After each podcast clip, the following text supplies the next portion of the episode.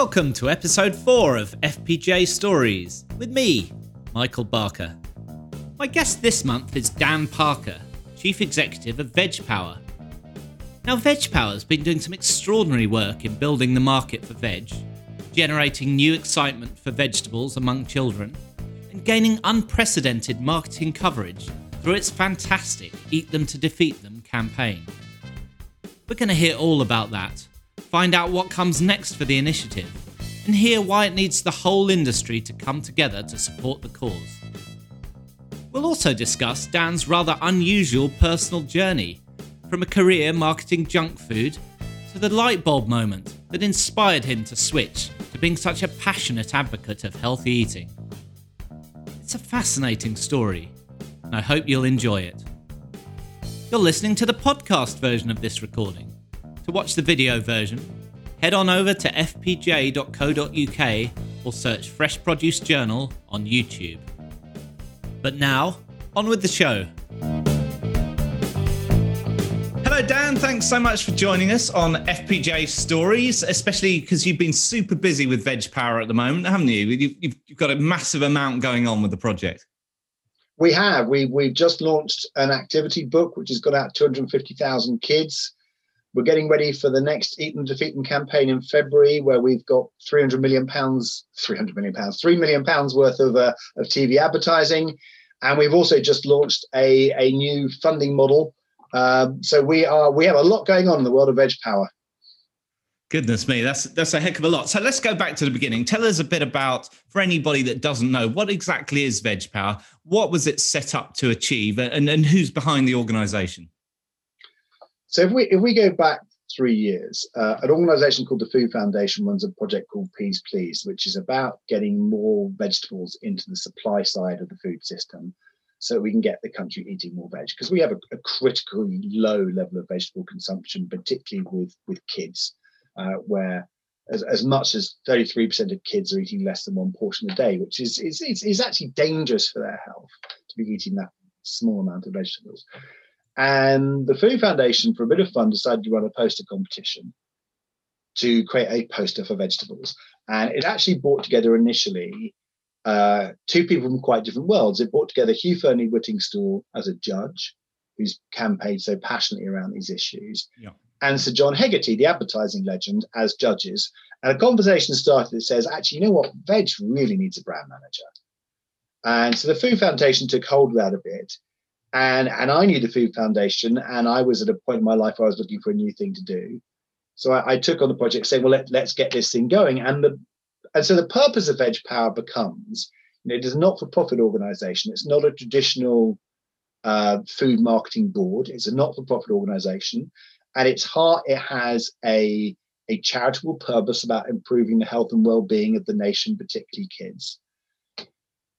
And, and we set up with this with this unique model to then go and use marketing and advertising in its many many different forms to bring forward a generation of children who have a different more positive attitude to vegetables who who would in turn influence their parents today and influence their own children in the future mm.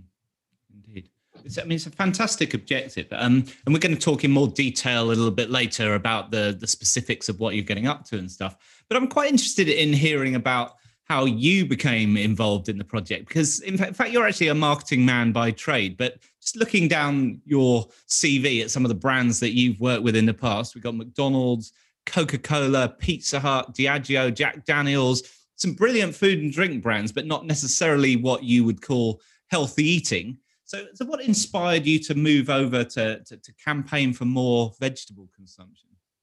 Yeah, I think it's probably middle aged is probably probably the honest answer. I mean, I, I, I, worked in in food marketing for most of my life with many of the biggest brands and, and lots of the the grocers, and uh, I owned my own agency with about fifty people doing lots of work for those companies. And then about um, five six years ago, I got diagnosed with type two diabetes, which is uh, runs heavily within the genes in my family, um, and it what it actually did is it forced me to step outside of my bubble. And I was in, I mean, we all live in bubbles, right? I was in the Soho advertising bubble, where we never meet old people or children or sick people or old people. You know, none of those people exist in the world of, of Soho advertising. And it, it, forced me to step outside of that. And the cu- natural curiosity I had wanted to learn everything about the condition I have and what I could do about it and really, really study it and read every book. And I learned very quickly that there was a there's this massive great crisis in obesity, which I think we're all a lot more aware of now than we maybe were five years ago. And actually, there are 15 million people in the UK have some form of non-communicable diseases, most of which are based in diet, which is cancer and diabetes and heart disease and others. So it sort of occurred to me that actually, you know what, I was I was part of the problem, and ironically, part of the problem that had old, had killed my dad, had killed my aunt, that my brother was inflicted with as well, and I was actually part of the problem there. So I decided I would close down my agency, and I wanted. I sat there and said, "Well, I'm good at this, and I would like to use the skills I have to try and make the world a, a better and healthier place." So I started volunteering for Jamie Oliver on a project called Sugar Smart, uh, which is obviously about getting kids to to maybe eat a little bit less sugar. And then when this project came along, um, and, and, Anna Taylor from the Food Foundation came and said, "Look, we, we, we think we should try and do more to get the world to eat more vegetables." I said, "Well, this is this is perfect. This allows me to do the thing that I'm good at and I love, which is about communicating about food, but actually to do it in in the area of the most important food that people should eat." And so it really hit sort of a massive passion point and a massive desire to do something positive in society, which uh, you know I I I absolutely love doing. Yeah, most definitely. I mean, it's a massive change. It sounds like it was a real light bulb moment for you and, and a, a time to make a total change. Um, but of course, you're not a complete uh, new entrant to the fresh produce sector either, because uh, I gather you, you did a bit of fruit picking yourself as a as a kid. Is that right? And in fact, Once there's more than that too. Your connection to horticulture, isn't there? There is. I mean, so I grew up in the Sussex countryside. Um, and I spent my life, my holidays, and my weekends really probably from about the age of 13 uh, picking. Uh, so down at Barkham Nurseries, picking lots of tomatoes and peppers and cucumbers. In the summer, we'll be out in the fields picking black currants, which is a proper day's work. It has to be said. That's hard graft. And a bit of hay bedding and things of that nature. And then when I, I, I got to about the age of 18, I went off to university. I actually spent my my university career uh, working for a florist. Uh, you find me most Saturdays down New Covent Garden Market, a bit of wheeler dealing with the boys down there, and and buying up the flowers and the plants we needed to run the business. Uh, and, and that's that's kind of how I spent my youth. And when I when I when I left university is when I started getting into marketing and advertising and, and working for those bigger brands. Hmm. Wow, I mean, it's it's quite interesting to get your perspective because you know one thing that is leveled occasionally at the horticulture industry is that is that we don't get a lot of people coming in from outside.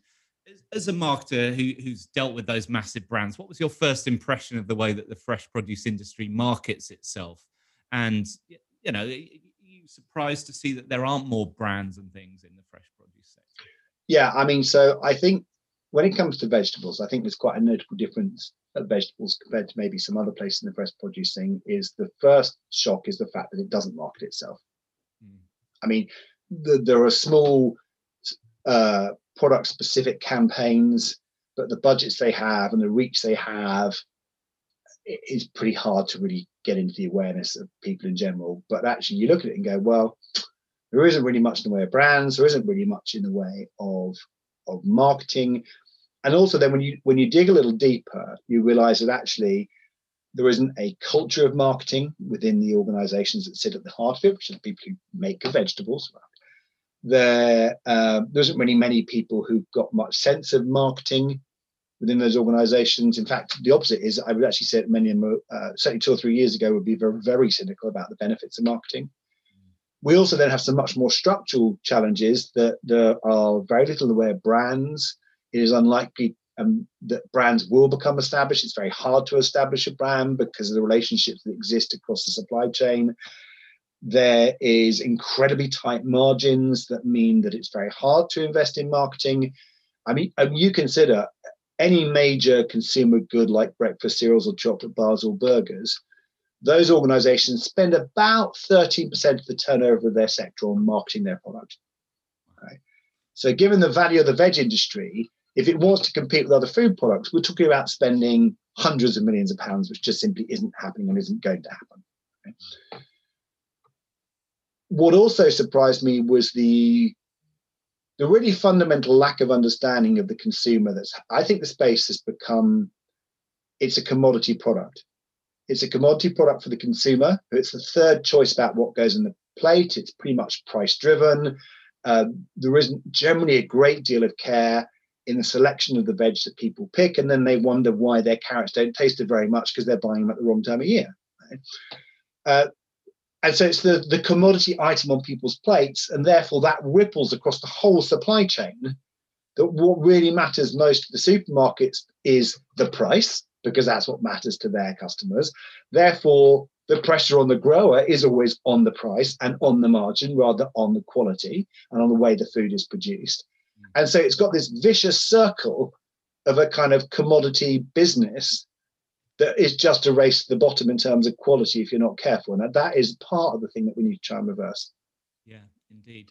And one of the key things about that, I mean, you, you, talk about that that disparity between what the big brands can spend and what the uh, what the horticulture or the vegetable sector specifically can spend, and that's where I guess the "Eat Them to Defeat Them" campaign has really stood out. In that, certainly for the first time I can remember, we've got a vegetable industry campaign going head to head, prime time, TV, uh, celebrity support. Well, I mean, to be honest, the celebrity support is something completely, completely different. I'd like to talk to you about that separately. But how did it come about that you managed to get all these different big hitters to support the campaign? ITV, uh, the, the Adam and Eve, and so on. Tell us a bit about that that process. And I think I think there's a three part formula to that.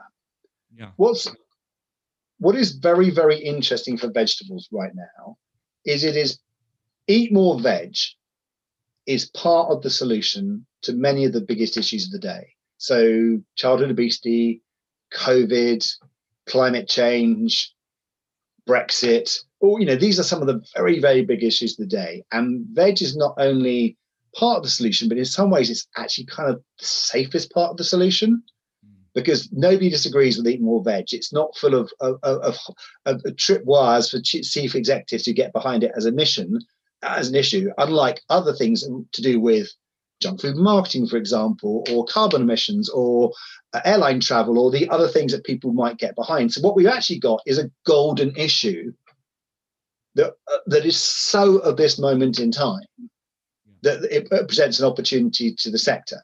Now, coupled with that, we have the advantage that there was an immense amount of goodwill for what we do and an immense amount of support from people like John Hegarty, Hugh Fearnley-Whittingstall, Jamie Oliver, Baroness Boycott, very well connected and influential people. And then again, I, I think the probably thing that that also separates us from most other health projects and possibly even other fresh produce marketing projects is that Jo Ralling and I, who who worked on this, um, we're very entrepreneurial. Well, you know, we're absolute blaggers we will phone up anybody and shamelessly ask them for anything. And we will, you know, I make jokes with people that the most basic requirement of somebody whose job it is to get kids to eat more veg is persistence. So please excuse me if I call you for the 25th time, but this is my job, right? And so we just get out there and we do it. Now, what happened to us is after we we kicked off with the crowd fund, which created a lot of publicity and brought uh, some organizations to the project who may not otherwise have come. And where we had a moment of, I think, of great fortune is off the back of that crowd fund, we got a phone call from ITV who said, We really like what you're doing. How can we get involved? And we went and met with them. And uh, Joe shamelessly said, Yes, you can give us millions of pounds worth of free TV advertising. And ITV went, Yeah, okay. Uh, and then they also have come in, they've been amazing partners who've been who've given so much more than free space. They've really helped shape this idea.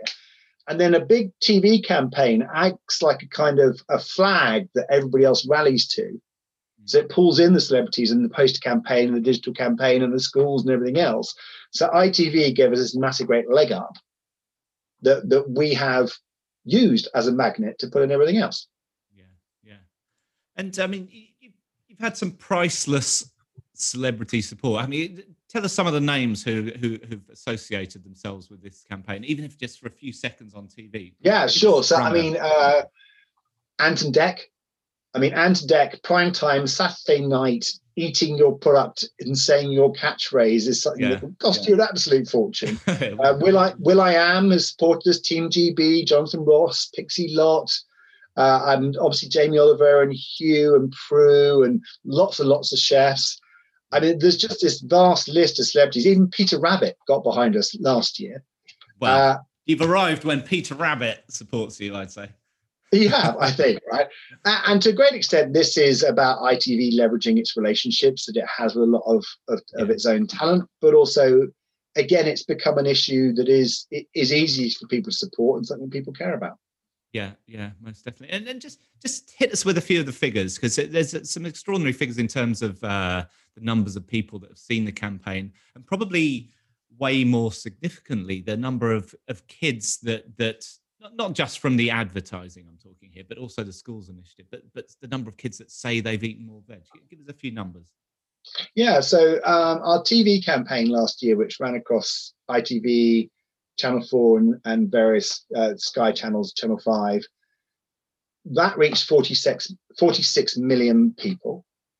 And what it meant is that 87% of households that had kids of a primary school age saw the advert 10 times. On top of that, we secured 2.4 million cinema admissions, adverts before the movies, which were donated by the cinema chains. Uh, and we received some good reach on, on, on Google. They gave us a nice ad campaign that went out to about 3 million people. And then the poster companies give us poster sites. And, and over the last couple of years, we have, we have figured 77 million times a person has walked past one of our posters, thanks to the poster companies. So the reach is terrific.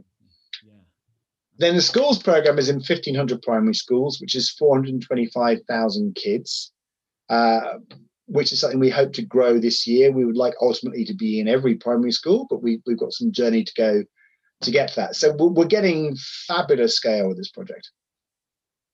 Incredible stuff. And now for the, probably the most important question of all how many portions of veg are you getting nowadays and have you have you at least added an extra portion since you've been in this in this role uh, uh, yeah i am i am a, a model of veg consumption um, where are we today as you and i speak i haven't had my lunch yet and i've, I've only had two portions of veg so far today normally i probably had about three but i was a bit of a rush at breakfast time so I like oh, my veg. Mid, it's around midday, so people know what time we're recording. So around two, midday, two, two so in the morning. There'll be okay. another portion or two I expect for lunch.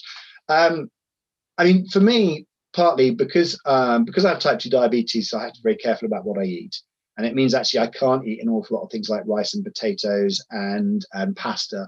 So actually, I make up that missing space on my plate by eating an awful lot more fresh produce and and pulses and things of that nature. So you know, I, I'm probably a nine to ten portion of veg, and I and I can't eat an awful lot of fruit because it's got too much sugar. So I'm probably nine to ten portions of veg a day. Well, that probably that puts you in uh, the top few percent in the country, I would say. But that's it's important. It is important that you practice what you preach, I think, and and that's you know I'm that's really delivering on that, if not anything else. yeah, exactly. um, well, I don't know how you you go any higher on that, but but what you will got so what you what you do have some really big ambitions up uh, for the next phase of the campaign. And that's all about building a sustainable model, isn't it? So tell us a bit about the membership approach that you're taking for the next level. How's that going to work? Okay, so we've spent the last two years proving that we have a reason to exist, right? And and and in truth, we two years ago we were met with quite a lot of cynicism as to whether we'd be around for very long and whether the thing wasn't going to deliver any value. Right? And I think we've proved that we're committed to this and that we can deliver some meaningful results. The um, where that takes us now is we we sat there and said, well, okay, how are we going to fund this project? So we can go and get millions of pounds worth of free media. We can go and get the celebrity support that is is hard to put a value on we can go we've we've raised 1.7 million pounds for campaign funding but every penny of that goes into more kids more schools more posters more whatever it is we're doing mm. how are we going to fund the team we need to be able to deliver this in a sustainable way and at a scale that is necessary to have an impact And we concluded that we were very keen to be a whole sector alliance. We want everybody involved who stands to benefit. So whether you're a grower or an importer or a wholesaler, the retailers, the box schemes, the food services companies, and going back down the supply chains, if, you know, if you if you sell seeds or you sell glass houses, or, or frankly you sell banking or insurance services in the horticultural sector, the bottom line is the thing that's going to drive your business more than anything else is people eating more veg. So we're asking all, all those organizations to put in a little, which we've asked for £12,000 a year. And then we've we've put a 50% discount on that to £6,000 for UK based growers because we are very, very keen that UK based growers sits at the very, very heart of what we do. And so we're very keen to get them on board. Yeah, and it is, it is important. I mean, you, you, you stress that whole sector alliance situation, and, and that's not something we've really had in this sector before, I don't think. But it is, mm. is important, isn't it, that, that, that growers and, and everybody that's set to benefit actually tries to participate and helps it reach its objectives. It can't all be necessarily on the supermarkets, even though the supermarkets, of course, are the ones with the most money. Everybody needs to right. to chip in. Yeah, the interesting thing for the supermarkets is, I mean, the supermarkets also give us extra campaign funding. So that 1.7 million, the vast majority of that has come from supermarkets. So they do pay more in effect, right, by choice. This, to some extent, this partition is about giving us a mandate. So if I go and speak to a supermarket and say, can we do this? The first question they always ask is, are the growers supporting it? Because they want to know that the growers are committed. They've got some skin in the game. They are very keen that commercial that growers become much more aware of their customers and closer to their customers, understanding what the trends and demands are. And so when you go to a supermarket and say, well, actually, all these growers are supporting it, it's really, you know, they're very, they're very keen to be involved.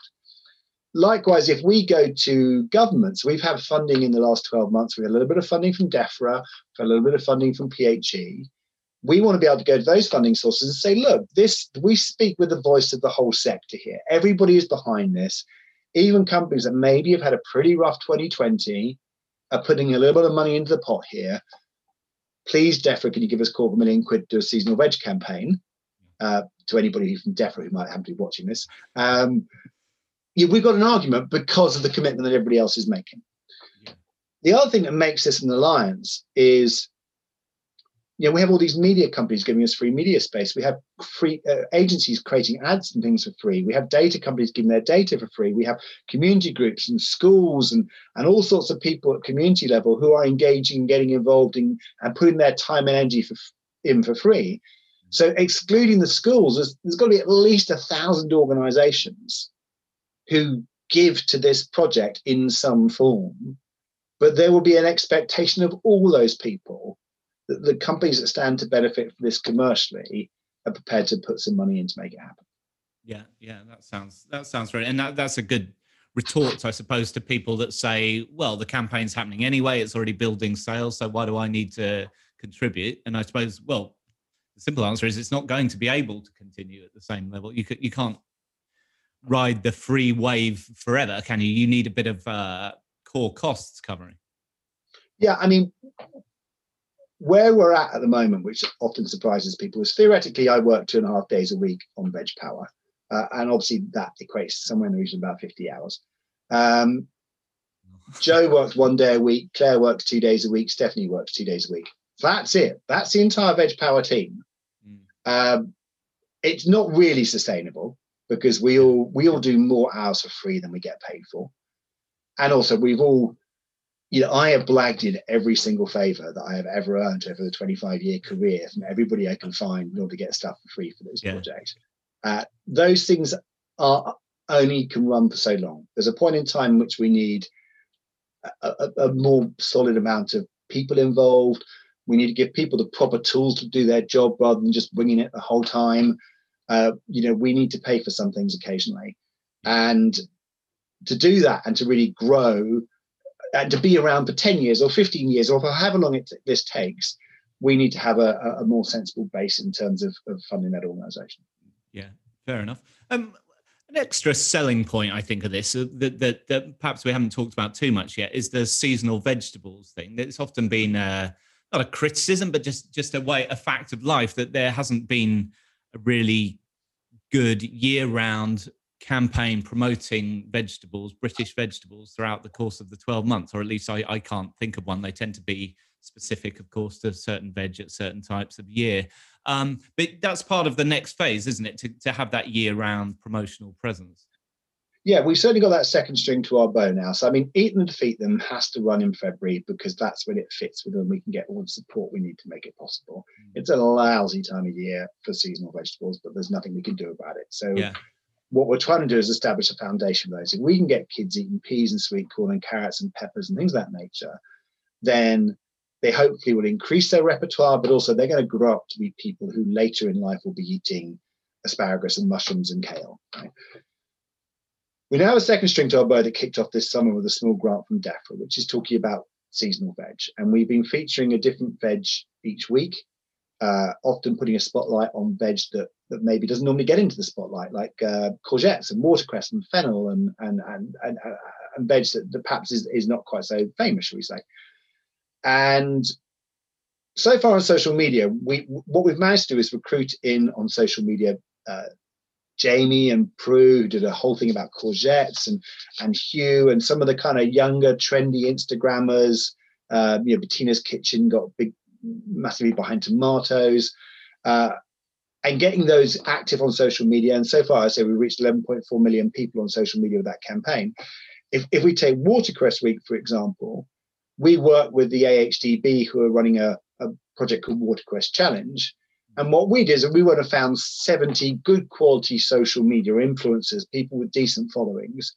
And we sent them all a box of watercress and challenged them to do something interesting with it. And that generated a lot of social media traffic in support of that industry initiative. Now that's just the start. My my view is this: uh, I, I was recently studying free range eggs, and back in 2004, free range eggs were about a third of the UK market. By 2019, it was two thirds. And I think we can take a similar journey with seasonal veg. I think the opportunity is there, given climate change, given Brexit, given COVID. There is an opportunity to say to people, let's make you more aware of what's in season and understanding the benefits of what's in season, including the financial benefits. If you're smart and you buy things at the right time, you will be getting a, a better deal for your money as a, as a low income consumer. Plus, you'll be getting more nutritious veg and tastier veg. Right? So, I think we can empower people to do that at every level, from kids through to adults. And I hope that this becomes a big campaign for us that is always on. Uh, it will probably be louder at certain times of year than others. Um, I hope that one day we start seeing more seasonal veg sections inside supermarkets, more seasonal veg logos on side on packages, and perhaps as as the the sort of post Brexit world evolves, we might get to a situation where we talk about seasonal British veg, uh, and encourage people very much to buy locally. That would be that would be a great win, and we'd be excited to do that. Yeah, most definitely. Um, there's always critics of of, of anything in life. Uh, what do you? There's there's there's two points that I guess come up uh, now and again. One is the people that say when they see the "Eat Them to Defeat Them" campaign that you shouldn't be painting neg- vegetables as as hated things that children can't stand. So that that's the first point. And and secondly, what, what do you say to the to the fruit industry? Certain certain uh, figures within which have said, why aren't you promoting all of fresh produce? Why are you focusing just on vegetables? What would you say to those two points? Okay, so um, let's do the second one first because that's easiest. Um, we've looked at this very very carefully several times through the course of our history so far, mm. of whether we should be doing fruit or or just veg. And our feeling is that if you're marketing fruit and veg, people end up leaning in towards apples and bananas and berries because it's considerably easier to market those things and to get kids to eat those things. And veg just always becomes this kind of poor cousin of everything that happens, particularly if you talk about, you know, the kind of slightly tougher, less glamorous, less pretty veg. You know, it's a you might get some marketing for a tomato, but it's pretty hard to get behind a sweet, right? Um, we, we don't want to fall into that trap again. We want to make veg the the most celebrated and uh, product in fresh produce, and also, frankly, it is the area of absolute greatest need. Veg consumption. Veg gives you things you can't get from fruit. It's the essential part of your diet, and the consumption figures are terrible. but but uh, just an add-on to that, what I hope we can see ourselves over the next few years being like best mates of fruit is the way I would see it. And I think there are things where we can collaborate with the organisations that represent fruit uh, towards some common goals. And I hope that's something we will see happen next year and beyond.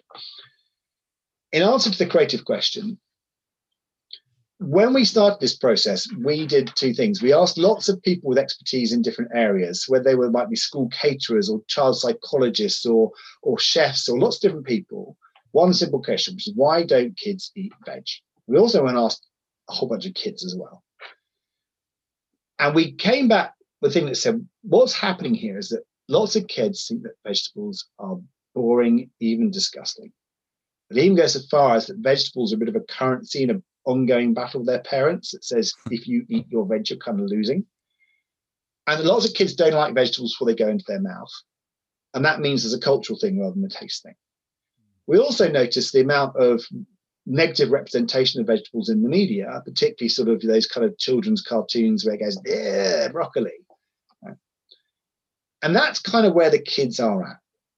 Then next to that, all the campaigns that people have done they've gone, veg are delicious, they're really good for you. And look at this kind of happy farmer with a basket of veggies. All those campaigns, they've never worked, any of them. So we said, well, actually, there's some basic common rules when it comes to marketing something. Is if you're taking people on a journey from A to B, A to Z, you have to start at A. Even if you don't like what A is, you have to start at A. If you start at Z, it's too far away from people who are A for them to be able to relate to what you're saying. The second thing that we that I've learned in my work that I've done for, for many big consumer brands is that when you're talking to kids, you have to have fun. So most kids, primary school age kids, their life is how much fun am I having now? Not how do I avoid cancer when I'm 60? Right. Uh, so unless you're talking about how much fun am I having now, you won't get their attention. So veg are disgusting. That's their view. How much fun can we have with it? And then the, the third part is children of that age have a remarkable ability to immerse themselves in the story.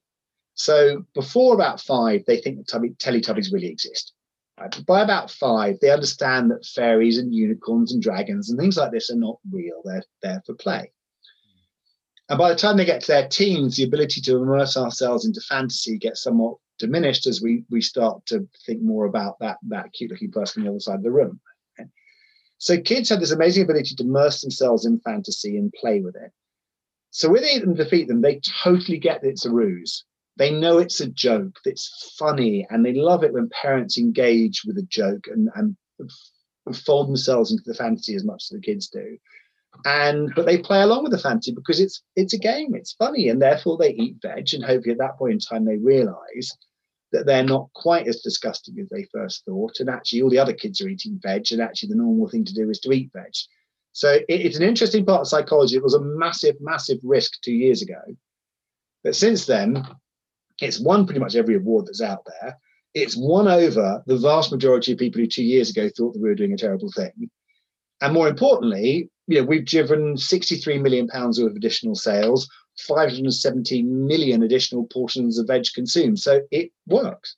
Yeah, the proof is in the pudding, uh, vegetable flavored pudding. Uh, Definitely. a, um, horrible thought. yeah. sure, it's delicious. It's the sort of thing they serve up at those uh, five star London hotels, and you look at it on the menu, you think, just bring no. some ice cream. yeah, I mean, I, I love vegetables, but if I'm having a dessert, I don't really yeah. expect to feature massively. Although carrot cake, I can get on board with that. Um, yeah, there's some quite sobering statistics, really, about about the number of the, the proportion of kids who don't even get a single portion of veg a day. Um, in those cases, I guess it's you know you're talking a, a, a societal problem, a, a familial problem deep rooted issues. Can, can can this campaign even make headway with with with those kids and those families that aren't even managing to to get any vegetables at all? Yes i mean uh, it would be very wrong to think there's a one size fits all problem here. There are people from uh, you know families that are relatively well off and have a relatively comfortable life uh, where the kids eat some veg but they're just not eating enough. And we want to support them of course we do we also then have people in, uh, with really very serious challenges. You know, as the Marcus Rashford campaign has showed, there are there are sadly millions of children in this country who live in huge food insecurity, terrible poverty, and actually their parents about, well, can I just get some food on the table? And if you give me a voucher for veggies, I'll buy veggies. If you just give me money, actually, I'll go and buy whatever has got the most amount of calories in it at a low cost. And the stores in my area don't sell much fresh produce anyway, and I can't afford the bus fare, and a whole gamut of, of, of projects, uh, of problems. Veg power, to some extent, at that hardest and most acute end, uh, yeah, it's very hard for veg power to fix that because the, fundamentally the core problem those people face is serious levels of poverty. Somebody in a bedsit who's only got a kettle to cook with is a very hard family for veg power to help. But hopefully, things like the Marcus Rashford campaign, which is is is very much coming out of our organisation, the Food Foundation, helps with that. But what we're really interested in is that kind of bracket who who actually, you know, they can, they have to be savvy with their money, but they can afford to put vegetables on the table, but they don't, but actually it's a struggle for them to see those vegetables go into the bin. So they're very cautious. Um, they might be people who are, you know, they are shopping at the, on a tighter budget and they've got kids. Uh, and that audience will see there's, there will be lots of people eating low volumes of vegetables. Unfortunately, sadly, there is a big correlation between low vegetable consumption and and and means. There's a there's a big correlation between low vegetable consumption and childhood obesity. The big correlation between low vegetable consumption and uh, low levels of physical activity. And there is a group within our society of kids who unfortunately are struggling with all those things at the same time. And that is a group that is probably of greatest importance to us. Uh, that we can, because it is a large, it is is many millions of people you know, as I say, a, third of kids are eating less than one portion a day. It's that third that we care about the most. We want to talk to everybody. We want to solve it for everybody. But that, if we can get a kid who eats maybe three portions of veg a week to be eating one portion of veg a day. The benefits to society and the benefits to the horticultural industry are absolutely huge.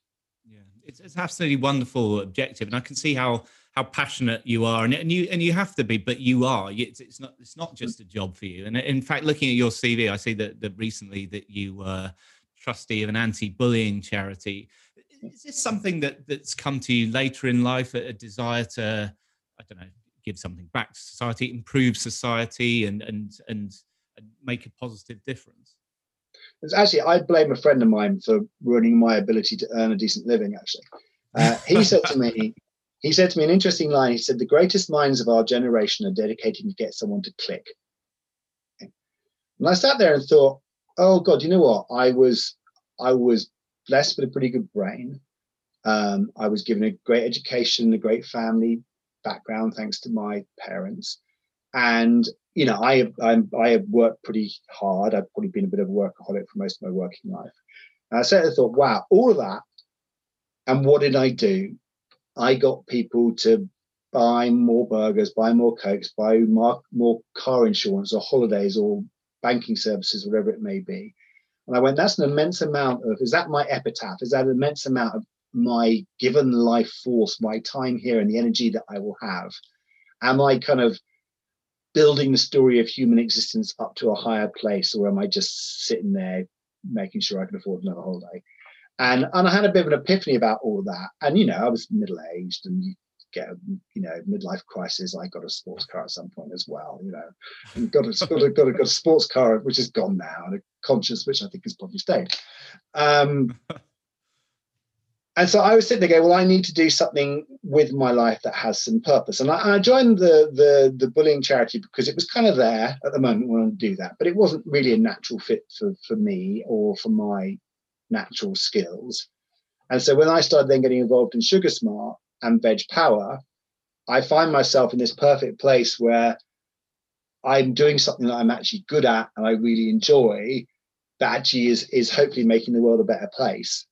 And that is just an incredibly fulfilling place. And I, I would suggest to anybody to try and find that because it just makes you feel great. Yeah, yeah, fabulous. So when you aren't working uh, 50 hours in two and a half days. What what do you do to unwind? It must must be stressful trying to pull all this stuff together. What what, what do you do to switch off from it? I have. I'll, I'll try and remember the answer to that. Let me have a look at my photo album. I mean, I, I have an 11 year old boy um, who is obviously like everybody. He's the light in my life, and so the more time I can spend doing stuff with him, and the more time I can spend dragging him away from the telly and getting him out into the countryside. I mean, my wife and I are, you know. Uh, we're people if we get a dream holiday we'll be heading off to a mountain somewhere to go and climb it or a you know, out to the countryside or out to a, some national park or forest is the thing we'd like to do the most. So dragging my son out into the the national parks in the Sussex countryside would be well up there. We've also just taken on a Labrador puppy, so um, getting him him out there as well. But amazing. Really, there is nothing finer than a lovely walk outside with your family on a summer's day. God, I do sound like a 51 year old man now. Well, you don't look like a 51 year old man. So that's the, that's the good, good thing about it. Um, Dan, that's pretty much all we got time for. It's, it's a fabulous campaign. I certainly urge everybody to get involved and support its objectives. Where can they go to find out more information? Thank you. Uh, well, vegpower.org.uk would be the, the home of the information. And then uh, follow us on Twitter, where we're, we're always talking about all the things we're doing and what our partners are doing and other members of the Alliance. And that is Veg Power UK on all social media platforms. Great stuff. Well, it's been brilliant to hear all about it, and we, we can't wait to, to watch and see how it progresses over the years and wish you all the best with it. Dan, thank you so much for your time. Really appreciate it. Thanks, Michael.